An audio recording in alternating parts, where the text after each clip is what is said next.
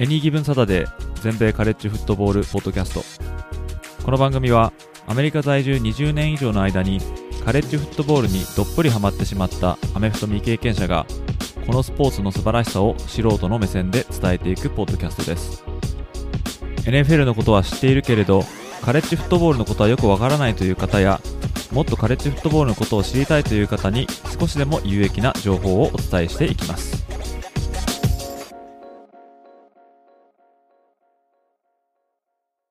皆様ご機嫌いかがでしょうか？こちらは全米カレッジフットボールのウェブサイトを運営しております。エニーギブンサタデーです。すでに2023年を迎えたということで新年明けましておめでとうございます。今年も当サイト ags-football.net およびポッドキャストやライブ配信そしてツイッターの方もよろしくごひいきのほどお願いいたします。年明け一発目のポッドキャストの配信は、昨年大晦日に Twitter のスペースでライブ配信した内容を編集してお届けしたいと思います。内容としては、匿名で質問やコメントを送ることができるペイングに寄せられたたくさんの質問に答えたものになっております。中には皆さんにとっても謎だったり知らなかったりという質問があったりえそういった回答があるかもしれませんので、お時間がよろしければ、ぜひご視聴ください。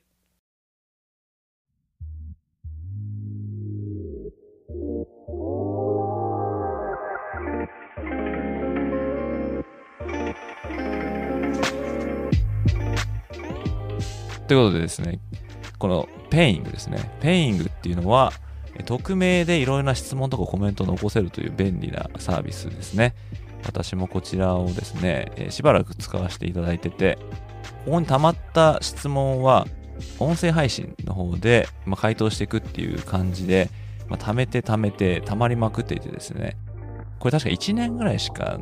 残らないんですね、アーカイブに。でこれあの、ほっとくと、最初の方にもらった質問が消えちゃうんで、ちょっとこれはね、あの、年末の大掃除じゃないんですけども、ちょっとここでですね、えー、溜まってるペイングに寄せられた質問をなるべく多く回答していこうかなと、そして締めくくろうかななんてちょっと思ってるんで、まあね、これあの、質問を聞きながらその回答を聞くっていうのでも結構面白いかもしれないと思うので、もしお時間があればですね、皆様、えお付き合いいただけると幸いです。では早速いきたいと思うんですけども、まず一つ目の質問はですね、これあの、匿名なんで、名前ないんですけども、ただ、名乗っていただいてる方もいるんで、まあ、それは、でも名前は言ってもわからないような名前なんで、そのままちょっと読ませていただこうかなと思います。では最初の質問です。AGS さん、こんにちは。ネブラースカ推しの砂です。80年代を見ていたものなので、今のカンファレンス制にはいつ頃から移行したのか教えてください。昔の SWC、これはサウスウェストカンファレンスですね。えー、これがなくなり、ヒューストン大学がビッグ12に参加していない理由や、ペンステートやフロリダ州立、ボストンカレッジが独立校からカンファレンス所属になった各大学の事情なども分かれば聞きたいです。という質問をいただいております。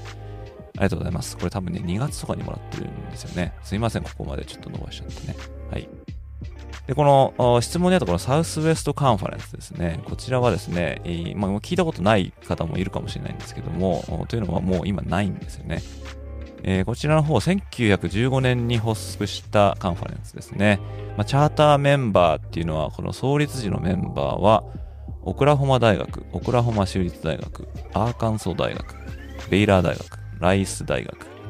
テキサス大学、テキサス A&M 大学、まあ、こちらの大学ですね。それに、えー、途中から加入してきたのが、テキサスクリスチャン大学、テキサス工科大学、ヒューストン大学、そして途中で離脱したのが、えー、1919年のオクラホマ。オクラホマは3、4年しかいなかったんですね。えー、そして1925年のオクラホマ州立大、そして1991年にアーカンソー大が抜けたと。まあ、そういうカンファレンス。まあ、主にテキサス、オクラホマとあっちの方にあったカンファレンス。まだ、そのゆえにもうサウスウェストっていう名前がついてるんですけども、まあ、黄金時代だったのは1960年代から70年代って言われてますね。え特にこの時はですね、テキサス大学とアーカンソー大学が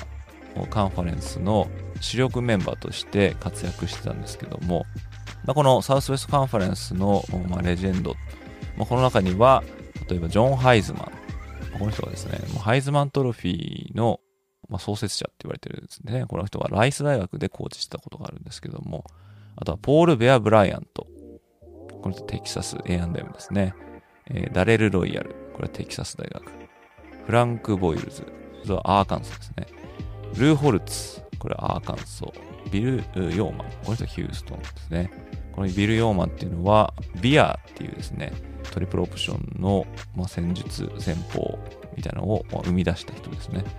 えー、そしてジーン・スターリングス。この人はテキサス A&M 大学。まあ、そういった名称がいますし、また、あ選手ではデイビー・オブライエン、ドーク・ウォーカー、アール・キャンベル、アンドレ・ウェア、マイク・シングルタリー、ジョン・デイビッド・クロー、そしてエリック・ディッカーソンって言って、まあ、その昔の選手ですけども、名選手が生まれてるんですよね。ま、そうやってですね、結構名を馳せたカンファレンスだったんですけども、この1980年代に、えー、凋落を迎えると。まあ、その大きな理由となったのは、所属チームだったサザンメソディスト大学のこのデスペナルティっていうですね、ことがありまして、まあ、これは何かというと、大学側がリクルートの高校生とかに、ま、お金を渡して、え、いたと、うんまあ、そういうことが横行していたっていうのが分かってでそれでですね、まあ、NCA がま鉄槌を下して1987年のシーズンの1年間の対外活動禁止。そう要するにシーズンがなかったんですね。そしてスカラシップの削除とかもとにかく後にも先にもこれぐらいしかないっていうような厳しい制裁を食らいましてまあ、これでサーダンメソディストは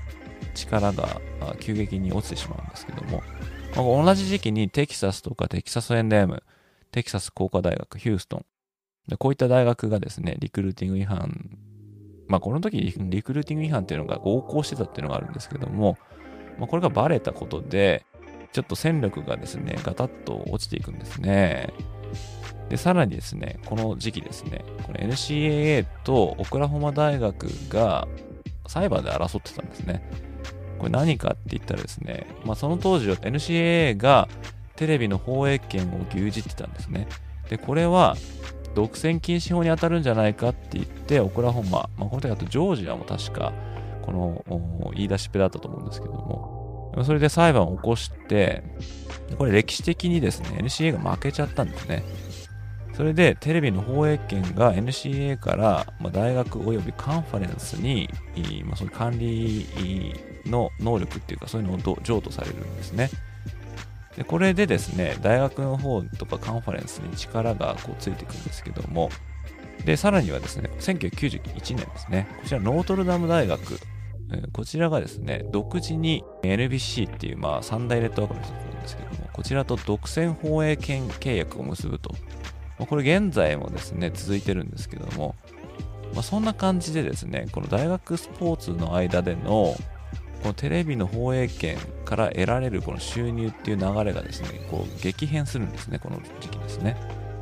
で、そんな中で、このサウスウェストカンファレンスっていうのは力をちょっと落としていて、さらに1991年に所属してたアーカンソー大学が SEC に移籍したことで、このサウスウェストカンファレンスのマーケットバリューがま急落すると。で、そうやってですね、そのマーケットバリューが急落すると、テレビを放映するっていうですね、え価値も減ってしまうので、当然ですね、そこから得られるこう収入が減っていくんですね。で、さらに SEC とビッグイースト、これビッグイーストっていうのはもうなくなっちゃったんですけども、まあ、こちらもですね、また独自にテレビ局との放映権を契約を結んで、で、このサウスウェストカンファレンスはどんどんそのレースから、ま、遅れを取ると。で、このテレビ放映権からの収入の見込みが得られなくなっていくと。まあ、それをですね、えー、危惧したテキサス大学、テキサス A&M 大学、ベイラー大学、テキサス工科大学が1996年にビッグ8カンファレンスっていうのがあって、そちらの方に、まあ、逃げたんですね、これね。このサウスウェストにいてもお金をもらえないということで。でこのビッグ8っていうのは、当時、カンザス、ミズーリ、ネブラスカ、アイオワ州立大学、カンザス州立大学、オクラホマ大学、オクラホマ州立大学、コロラド大学っていうですね、中西部っていうんですかね、こちらの方のチームがいて、でそこにこの今言った4チーム、テキサス、テキサス A&M、ウェイラー、テキサス工科大学が移っていったと。で、そして残されたサダンメソディスト、TCU、ライス、こちらがウエスタンアスレティックカンファレンス。これもですね、現在ないんですが、あま、フットボールとしてはないんですけども、えこちらの方に招待されて、まあ、抜けていったことで、えこのサウスウエストカンファレンスはなくなってしまったんですね。このなくなってしまった大きな原因っていうのは、まあ、サウスウェストカンファレンスの力が落ちていってでさらにその周囲の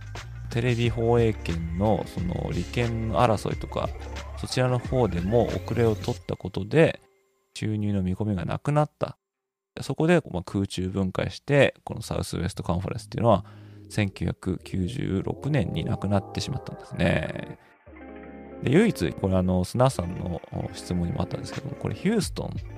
これヒューストンはビッグ12にも、あと、ウエスタンアスレチックカンファレンス、これ WAC って呼んでますけどね。どちらにも呼ばれなかったんですね。で、これなんでかっていうことなんですけども、これはですね、未だにですね、こう、明らかな理由っていうのは明かされてないんですけども、まあ、言われているのは、この当時一緒に所属していたテキサス大学、まあ、テキサス大学はテキサス州の、まあ、基幹大学として、ブランド的にもね、超一流なんですけども、まあ、この彼らがヒューストン大学、まあ、ヒューストンもね、テキサスにあるんで、で、彼らを嫌って、ちょっと圧力をかけて参加させないようにしたみたいな話も、まあ、あるんですよね。これ別にあの、裏付けとかはないんですが、まあ、そういう噂が結構ありますね。結構あるって言ってもね、もう40年ぐらい前の話なんですけども、まあ、それが大きな理由って言われてますね。で特にあのヒューストン大学は、えー、70年代からあ確か入ってきたと思うんですけども、入ってきた、え、初年度にいきなりですね、えー、優勝してるんですね、このサウスウェストカンファレンスで。で、その時は、テキサス大学が33対0というですね、まあ、かっこ悪い負け方をしてしまったと。まあ、そういうことで結構プライド傷つけられたっていうんで、結構根に持ってたみたいなそういう話も、まあ、ってですね、まあ、そんな感じでヒューストン大学は呼ばれなかったっていう風になってるんですよね。で、またあの、このカンファレンスの、衰退というか、まあそういうのっていうの、交流っていうのはですね、まあ今も起こってますよね。えー、まあこのビッグ12カンファレンスからは、すでに、え、テキサスとオクラホマ大学が SEC に2004年から移るっていうふうに言われてますし、まあ、その補填ということで、来年にはシンシナティとセントラルフロリダ、ヒューストン、そしてブリガム・ヤングがビッグ12に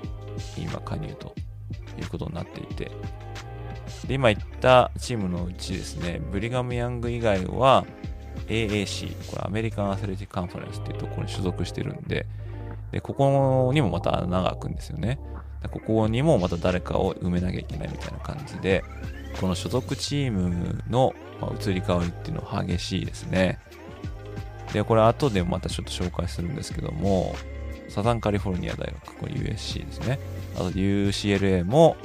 ビッグ10に移ることが、あまあ分かってますし、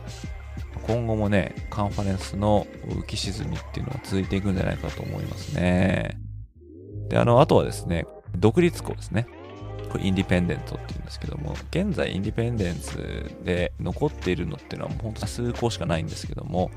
まあ、かつては結構な数残ってたんですよね。カンファレンスに属さないっていうね、独立校とか無所属とか言ったら分かりやすいかもしれないんですけども。でもこの彼らもですね、ある時を境に、ドドッとこうカンファレンスに所属するようになったんですよね。ま、これちょっとご紹介しようかなと思うんですけども、まあ、その多くはですね、1991年にビッグイーストというカンファレンスに所属してるんですね。これビッグイーストっていうのはもともとバスケットボールが強かったんですね。ただこの年ですね、えー、彼らはフットボールのカンファレンスとしてもちょっとこう本腰入れようということで、多くのチームを勧誘してビッグイーストに引き寄せたんですね。で、この理由はですね、もうさっきも言ったんですけども、テレビの放映権を餌にですね、収入をちょっと上げようっていうですね、えー、まあ、その企みがあって、で、その時にですね、えー、ビッグイーストに取り込まれたっていうのが、あマイアミ大学、ピッツバーグ大学、ウエストバージニア大学、ボストンカレッジ、バージニア工科大学、ラトガース、シラキューズ、テンプル。で、まあ、結構な数がですね、この1991年にビッグイーストに加入してるんですよね。で、また、サウスイースタンカンファレンスにはですね、サウスカロライナ大学が1991年に加入してますし、また1992年にはフロリダ州立大学がアトランティックコーストカンファレンス。そして1993年にペンシルバニア州立大学がビッグ10にそれぞれ加入ということで、まあ、無所属からカンファレンスに所属するっていう風なくら替えというかですね、そういうとこに行ったっていうことですね。まあ、これはですね、もうさっきも言った通り、モチベーションはお金なんですよね。お金を、安定したお金、特にテレビの放映権から得られるお金を、が目的っていうんですよね。それでみんな無所属を辞めてカンファレンス所属していったってこともあって。で、まあ、あとはですね、カンファレンス所属してると、スケジュールが楽っていう面もあるんですよね。やっぱカンファレンス戦っていうのは決まってますから、所属しているチームと、ま試合するっていうことで、まあ、ある程度、ま安定した顔ぶれで毎年試合できるっていうことなんですよね。ただ、無所属になると、それぞれの年にですね、特化引き換えして、このアレンジしなきゃいけないんですよね。これが結構めんどくさいっていうのがあって、まあ、それも、うん、所属でないこと、まあ、カンファレンスに所属することの、まあ、利点っていうんですかね。まあ、そういうふうに見られてますよね。はいまあ、それがですね、このサウスウェストカンファレンスの、まあ、衰退の理由ですね。結構古い話なんでね、もしあまり古い話にわからない方は何の話だっていう話ことになったかもしれないんですけども、まあ、まあ、カレクチフトボの歴史っていう、まあ、感じですよね。はい。次いきます。はじめまして。ポッドキャストもスタンド FM をいつも楽しませていただいております。リクルートについて話しておられた回を聞いて思ったのですが、5スターなどハイスクールの選手に対しての評価は誰がまたはどんな組織が行っているのでしょうかまたどんな基準で評価を決定するのでしょうか教えていただけたら嬉しいです。よろしくお願いいたします。というコメントをいただきました。ありがとうございます。まあ、この私のサイトやら、あまあ、あと、ポッドキャストとかでも結構話してるんですけどね、この5つ星とか4つ星とか言ってるんですよね。この高校生のリクルートですね。ま、リクルートっていうのは高校生の選手で大学に入ろうとしている子のことですよね。で、これを、ま、星で評価してるってことで、まあ、一番高いのが5つ星ですね。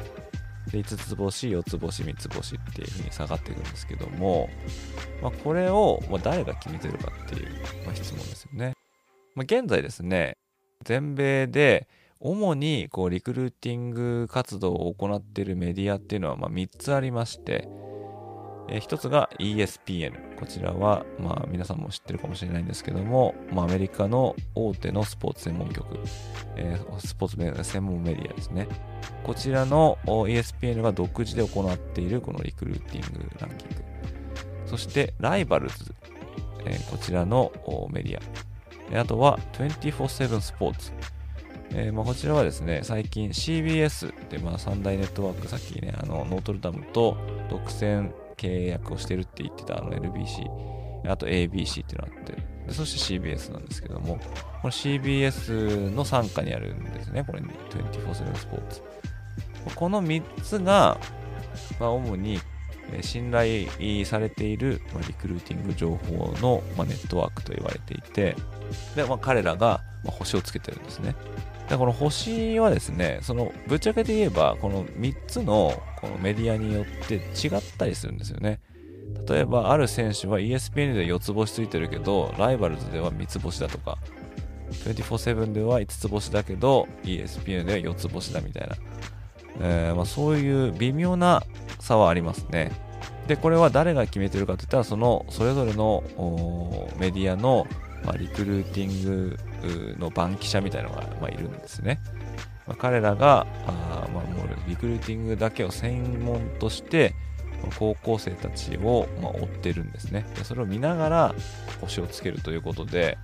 まあ、結構主観的っちゃ主観的ですよね。なんで決まってないですね。例えば ESPN が記事の中でこのどこどこのハイスクールの5つ星選手なんとかはって言った時のこの5つ星っていうのは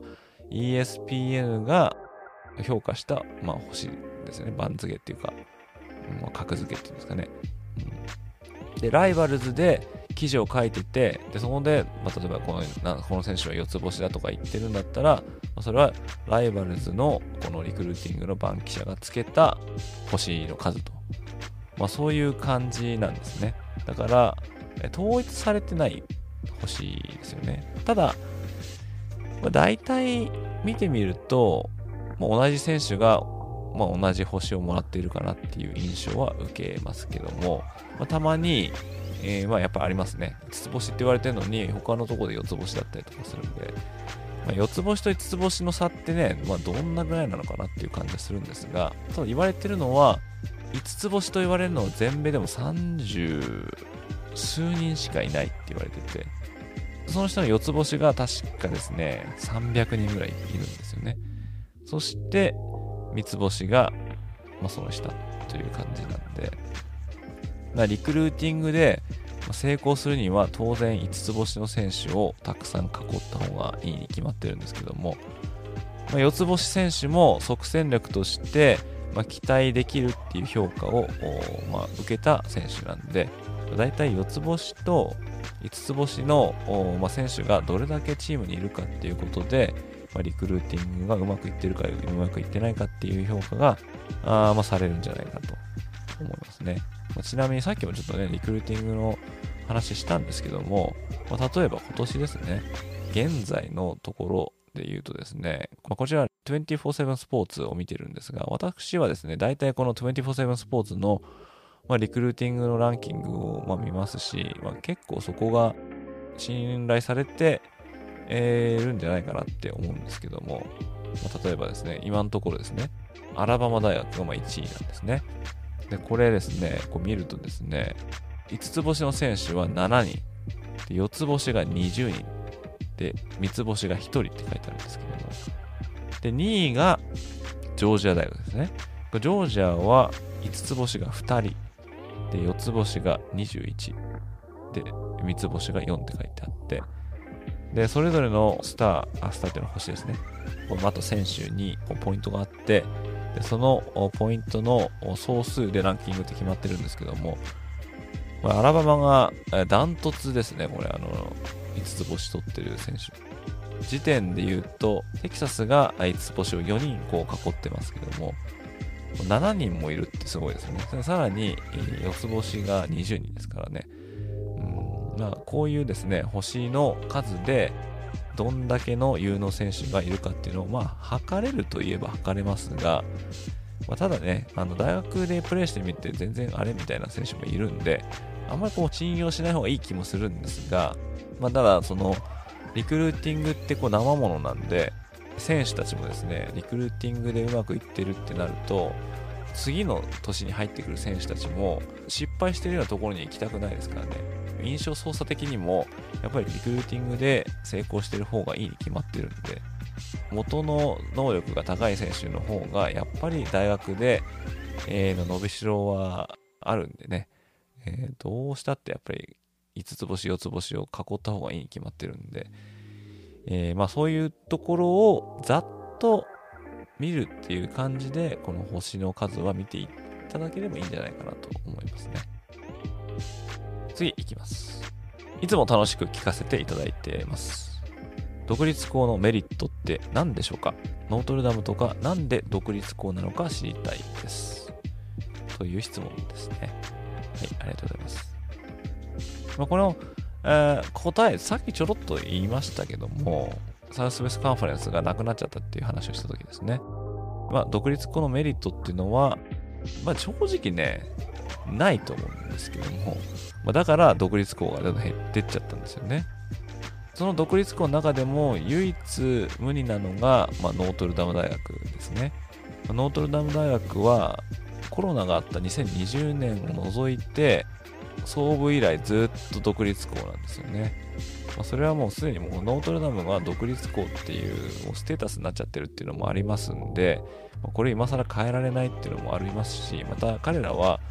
NBC とのテレビ放映権を独占契約してるんで、そこからお金入ってくるんでね、カンファレンスにそこまでこう依存しなくてもいいっていうのは、まあ、あるといえばあるんですよね。ただそれ以外のチームだと、利点はないと言わざるを得ないですよね。だその特にですね、2020年ですね。さっき言ったようにですね、ノートルダム大学はこの年だけ ACC に所属したんですね。特例なんですけども。っていうのは、このフットボール以外は、大体このノートルダムは ACC に所属してるんですね。バスケットとかサッカーとか野球とかですね。そういう縁があって、2020年はフットボールは ACC に所属したんですけども、もう同じくですね、独立校だったブリガム・ヤング大学がですね、このコロナになって、いろいろな大学が試合キャンセルとかしたことで、彼らの対戦相手がもう軒並みいなくなっちゃったと。そういった事態に陥ったりとかもしてますんで、えー、独立校であるメリットっていうのは少ないような気がしますよね。うん、で、なぜノートルダムがまだ未だ独立校なのかっていうのは、もうそれこそ伝統であるということと、あとはテレビの放映権を独自に持っているということがあるんで、まだ独立校でやれてるっていうことなんですけども、まあ、この勢力図が変わっていく中で、まあ、ひょっとしたらノートルダム大もどっかに所属しなきゃいけなくなるっていう日が来るかもしれないんですけども、まあ、なんかそれはそれで寂しい気がしますよね。ではいきます。えー、近年、圧倒的な強さで全米制覇を果たした2019年の LSU と2020年のアラバマ大学ではどっちの方が強いと思いますか？また AGS さんがご覧になってきた中で最強だったと思うチームも教えてください。というですねコメントをいただきました。ありがとうございます。この2019年の LSU っていうのはジョー・バロージャスティン・ジェファソンジャマー・チース、えー、とかですねまあそうもものすごい強かったチームなんですよねまあ、その時はですね史上稀に見る強いチームって言って確かですねシーズン後には15人ぐらいの選手が NFL のドラフトに抜かれていったっていうような、えチームで、だったんですけども、その翌年ですね、えこのアラバマ大学、まあ、これはパンデミックの真っ最中に行われたシーズンですね。このアラバマ大学も無敗で駆け抜けて全米制覇を成し遂げましたけども、まあ、この時の選手は QB にマック・ジョーンズ、ランニングバックはナジ・ハリス、えー、で、ワイドレシーバーにデバンテ・スミス。これはこの時ハイズマン取りましたけども。で、あとはジェイレン・ワドルま。そんなですね、えー、すごい選手たちがいっぱいいたチームで、このチームも強かったですよね。で、まあ、このチームどっちが強いかっていうことなんですけど、難しいですね。どっちも強かったですからね。だ見てて面白かったのは、アラバマ大だったかなって思うんですよね。っていうのは、とにかくこのマック・ジョーンズとこのワドル、そして、えー、スミスさらにはこの、えー、ジョン・メッチっていうのもいてですね、まあ、とにかく駒が揃っていてで面白い面白いようにこのプレーアクションが決まってたんですよねでもポンポンポンポンこう得点していくのがすごい見てて気持ちよかったんですけどでそれに加えてナジ・ハリスですからねすごかったんですがこのジョー・バローもね強かったですよね。これ今でも覚えてますけど、このアラバマと LSU の試合ですね。これアラバマはトゥア・タンガバイロアが QB だった時ですね。確かジェリー・ジュディとかもいたと思うんですけども、まあ、この時のバロー、そして他の選手たち、こう、噛み上がってましたんで、これ強かったんですよね。だからね、どっちが強いかなって言って、もしこの2つにも戦わせたら、まあ、ちょっとの僅差で LSU かなって思ったりもしますね。難しいですね、これね。これ皆さんの声もちょっと聞いてみたいですけどね、もしあれがあるんだったらね。で、ちなみにですね、えー、まあこれ、AGS さんがご覧になってきた中で最強だったと思うチームも教えてくださいっていうことなんですけども、うーん、まあこれ4つぐらいちょっと上げてみたんですが、ま私が見出して、本当にこう見出したっていうのが1998年ぐらいからなんで、例えば、えー1998年のテネシー大学ですね。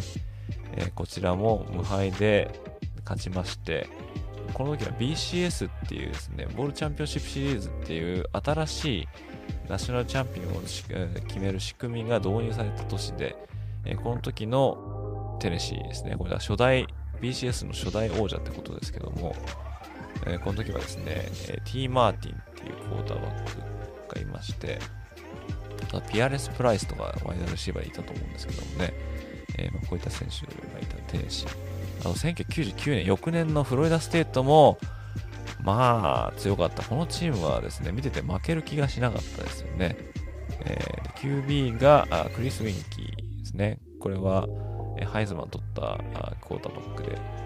で、やっぱり忘れられないのはワイドレシーバーのピーター・ワリックが、まあ、とにかくすごかったんですよね。ただ、あの、プロではね、あまり活躍しなかったと思うんですけども、で、この時、まあ見てみるとですね、ま、トラビス・マイナー、ニック・マドックスとかですね、スヌープ・ミニスとかもいますね、アンクアン・ボードウィンとかね、えーいますしね、うん。コーリー・サイモンとか、あとキッカーのセバスチャン・ジャナカウスキ、こういう選手たちがいた、この1999年の FSU も、個人的には強いなと思いますし、あと2001年のマイアミ大学ですね。こちらも強かったですね。この時は QB が剣道士で、クリントン・ポーティスとかがランニングバックで、エドリードもね、確かセーフティーでいたと思うんですけどね、この年のマイアミ大とか。あと2005年の USC ですね。えーこの時はレジー・ブッシュ、そしてマト・ライナートがいた時ですね。まだあのピート・キャロル監督が USC にいた時ですけども、まあこのチームも、まあ、負ける気がしなかったチームなんですが、まあ、結局この USC はナショナルチャンピオンシップのローズボールでビンス・ヤングがいたテキサスに今敗れたって、まあ、この試合も世紀の一戦なんて言われてますけどね、えーまあ、こういったチームが強かったなって、まあ個人的には思うチームですかね。次いきます、えーカレッジのランキングの元となっている投票と集計結果の仕組みを教えてくださいという質問ですね。りがとうございますまカレッジフットボールには主に3つランキングがあります。で、レギュラーシーズン通して使われるのは、あアソシエイテッドプレス、これ AP ってより楽しますけども、この AP の定めるランキングと、コーティーズランキングっていうのがあるんですね。この AP ランキングっていうのは、記者ですね。スポーツ記者が投票するランキング。で、コーチーズランキングはその名の通り、選ばれた監督がランキングを、つけるっていうランキングですね。えこちらが2つ主に、使われる25位のランキングですね。えま、ちなみに私のサイトとかの音声配信では、ま、AP のランキングを採用してるんですけども、ま、AP のランキングの投票権を持ってるのは確か62人いると思うんですけどもね。えーもうその彼らが、ま、期日までにランキングを自分でつけて、で、そして、まあ、1位に25点。で、25位に1点みたいな感じでですね、それの投票されたものを集計して、そしてもちろん投票得点が一番高い人が、まあ、1位になって、まあ、低いのが、まあ、25位。まあ、それ以下っていう風になるんですよね。で、あの、ランキングを見てると、トップの方になるとですね、名前の横にカッコで1とか2とか、あと、まあ、50とか書いてあると思うんですけども、それは投票者が1位をその大学に入れた数なんですね。えーまあ、それだから、まあ、大体どれぐらいの人数の投票者が、まあ、1位を入れたかっていうのが、まあ、わかるっていう、まあ、仕組みになってるんですけども、まあ、ただね、あのー記者って言ってもね、みんなが全部の試合を見れるわけではないので、やっぱ偏ってしまう面は、まあ、否めないなっていうふうには思いますね。まあ、それはコーチもそうだと思うんですけどね。コーチは、どうしたって、他で行われてる、うんそうですね、大体、130チームあるとすれば、単純計算でまあ60試合ぐらい、まあ、他で行われてるんですけどもね、その試合を見るわけないんですよね。そんな時間があるんだったら、あのフィルムのブレイクダウンとかするはずですしね、ミーティングとか。だから、なんとなくでつけてると思うんですよね。だから、その開幕のプレシーズンのランキングが全然この机上の空論で、実際に開幕してみると全然強くなかったりとか、もしくはもう開幕時にランクされてないチームがこうどんどん上がっていったりとかするんで、まあそのそこら辺がね、まあ、楽しいっていうところもあるんですけども、まあ、そういう仕組みになってますね。で、そしてもう一つのランキングは、カレッジフットボールプレーオフランキング、CFP のランキングですね。え、これは、カレッジフットボールプレーオフに出場する4チームを決めるという、え、ことに特化したランキングで、え、これはだいたい11月の第1週目から発表されて、まあ、6週にわたって発表されるんですね。そして6週目のファイナルランキングでトップ4にいたチームが見事にプレーオフに進めるということで、でこれを決めているのはカレッジフットボールのコミュニティって、まあ、セレクションコミュニティ、私はあの選考委員会なんて訳してますけども、まあ、この人たちは13人いまして、でこの13人の、まあ、有識者って、まあ、言えるのかなと思いますけどもね、元コーチとか元選手、もしくはアスレチックディレクターとか、えー、まあ、過去にはあのライス国務長官なんかもね、入ってたんですけども、まあ、こういった人たちが集まって、話し合いとか、まあ、ランキングをそれぞれ並べてみて、でああだこうだ言いながら、最終的に、まあ、独自のランキングを決めるっていうようなことで、まあ、決まってるんですよね。で、この、まあ、決めるプロトコルみたいなのが、まあ、ありまして、まあ、全部言うとですね、ちょっとこう、深い話になっちゃうんですけども、まあ、簡単に言えば、まあ、勝敗ですね。であとは、ストレングスボスケジュール。これは、え、どんなに厳しいシーズンをそのチームが送ってきたかっていう数値ですね。えー、いや例えば、まあ、ものすごいチームたちと戦ってきたチームとそうでもないチームが並んでたとしたら、やっぱりですね、厳しいスケジュールを戦い抜いたチームの方が、まあ、価値あるっていうふうに、まあ、言われると思うんで、まあ、そういう数値がストレングススケジュールとか、あとはクオリティウィンっていうのもありますね。強いチームと戦って、えどんな風に勝ったかっていうことで、それもポイントになったりとか、まあ、いろいろあるんですけども、まあ、それを加味した上で出てるのが、この CFP ランキングですね。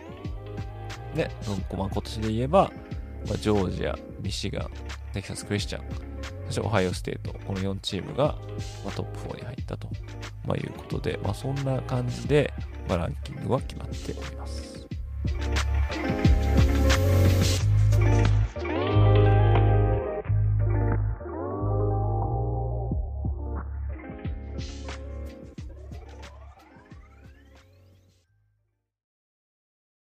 さて、エンディングの前に、前回のポッドキャスト91番目で出題したクイズの答え合わせをしたいと思います。どんなクイズだったかというと、2008年のテキサス工科大、先日残念ながら他界されたマイク・リーチ監督が率いていたチームだったんですけれども、このシーズン中に6位だった彼らがホームに1位だったテキサス大を迎えた大一番えこの試合終了間際にクォーターバックグラハム・ハレルからワイドレシーバーマイケル・クラブトリーへのパス TD が決まって大逆転した試合、まこういうのがあったんですけれどもこの時のテキサス大学の QB は誰だったでしょうか？というのが問題でした。そしてその答えはコルト・マッコイでした。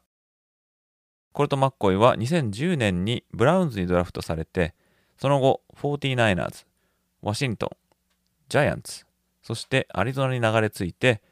まあ、今季は先発クォーターバックのカイラー・マレーが怪我で戦線離脱した際に試合に出場するんですけども、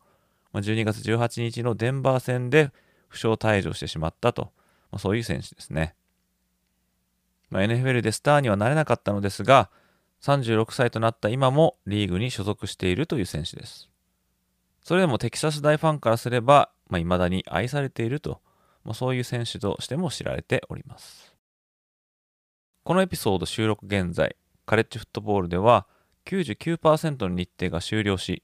残すは1月9日に行われるカレッジフットボールプレーオフナショナルチャンピオンシップゲームを残すのみとなりました。ここに登場するのは、昨年の王者で、準決勝ではオハイオ州立大との激戦にて新勝したジョージア大と初のプレーオフ進出でセミファイナルではミシガン大との死闘を制したテキサス・クリスチャン大との戦いになりました。ジョージア大が勝てば昨年に続く2連覇になるわけですがトータルでいうと4度目のタイトルを狙うことになります。また2連覇となれば2011年と2012年にアラバマ大学が達成した以来の偉業となり、まあ、そうなればジョージア大学は9つ目の2連覇達成チームとなります。一方のテキサス・クリスチャン大学は最後に全米制覇を成し遂げたのが、まあ、なんと1938年実に85年前ということになります。今回彼らが勝てば歴史的な勝利を飾るということになるわけですね。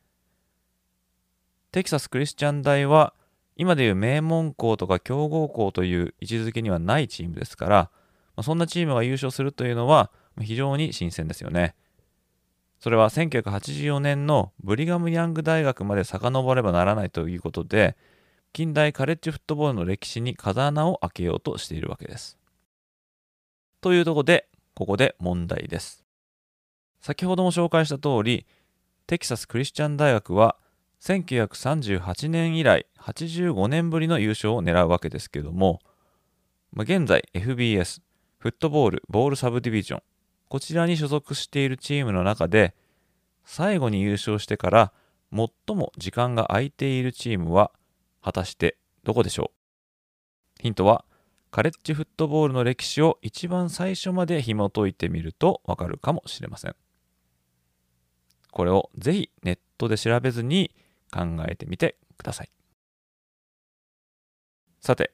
昨年度は当サイト Any Given Saturday において変化の年でした。オリジナルサイトは1998年に立ち上げて、そこから2008年度シーズンまで定期的に運営していたのですが、仕事が忙しくなったためにそのサイトの方は放棄状態にありました。しかしながら2015年に携帯を変えて再度サイト運営を開始。以来、今シーズンで8シーズン目、オリジナルから数えると24年間何らかの形でカレッジフットボールを追いかけてきたことになります。もちろん1998年以前からのコアなファンの方は大勢いらっしゃると思いますから、私がカレッジフットボールを全て知っているなんていうことは、まあ、到底思っていないんですけども、このカレッジフットボールというニッチなジャンルの面白さを少しでもお伝えしたいと、現地の情報や寸評などを素人目線でお届けしてきました。そんな折、2022年度には新たな試みとして、ライブ配信並びにポッドキャストの配信を始めてみるという、そういったチャレンジをしてみました。以来、お届けしてきたエピソードのポッドキャストは今回で92話目、そしてライブ配信は12月末に行ったもので44回目を迎えました。これもひとえにこれらの音声配信を聞いてくださるリスナーの皆様のおかげだと思っております。まあ、当然好きだからやっているんですけども、やはり聞いてくださるリスナーの方の数が伸びたり、評価の星の数が増えたり、温かいコメントを残していただけると非常に嬉しいです。また昨年は Twitter の活動も少し以前よりも増して活発に行ってきました。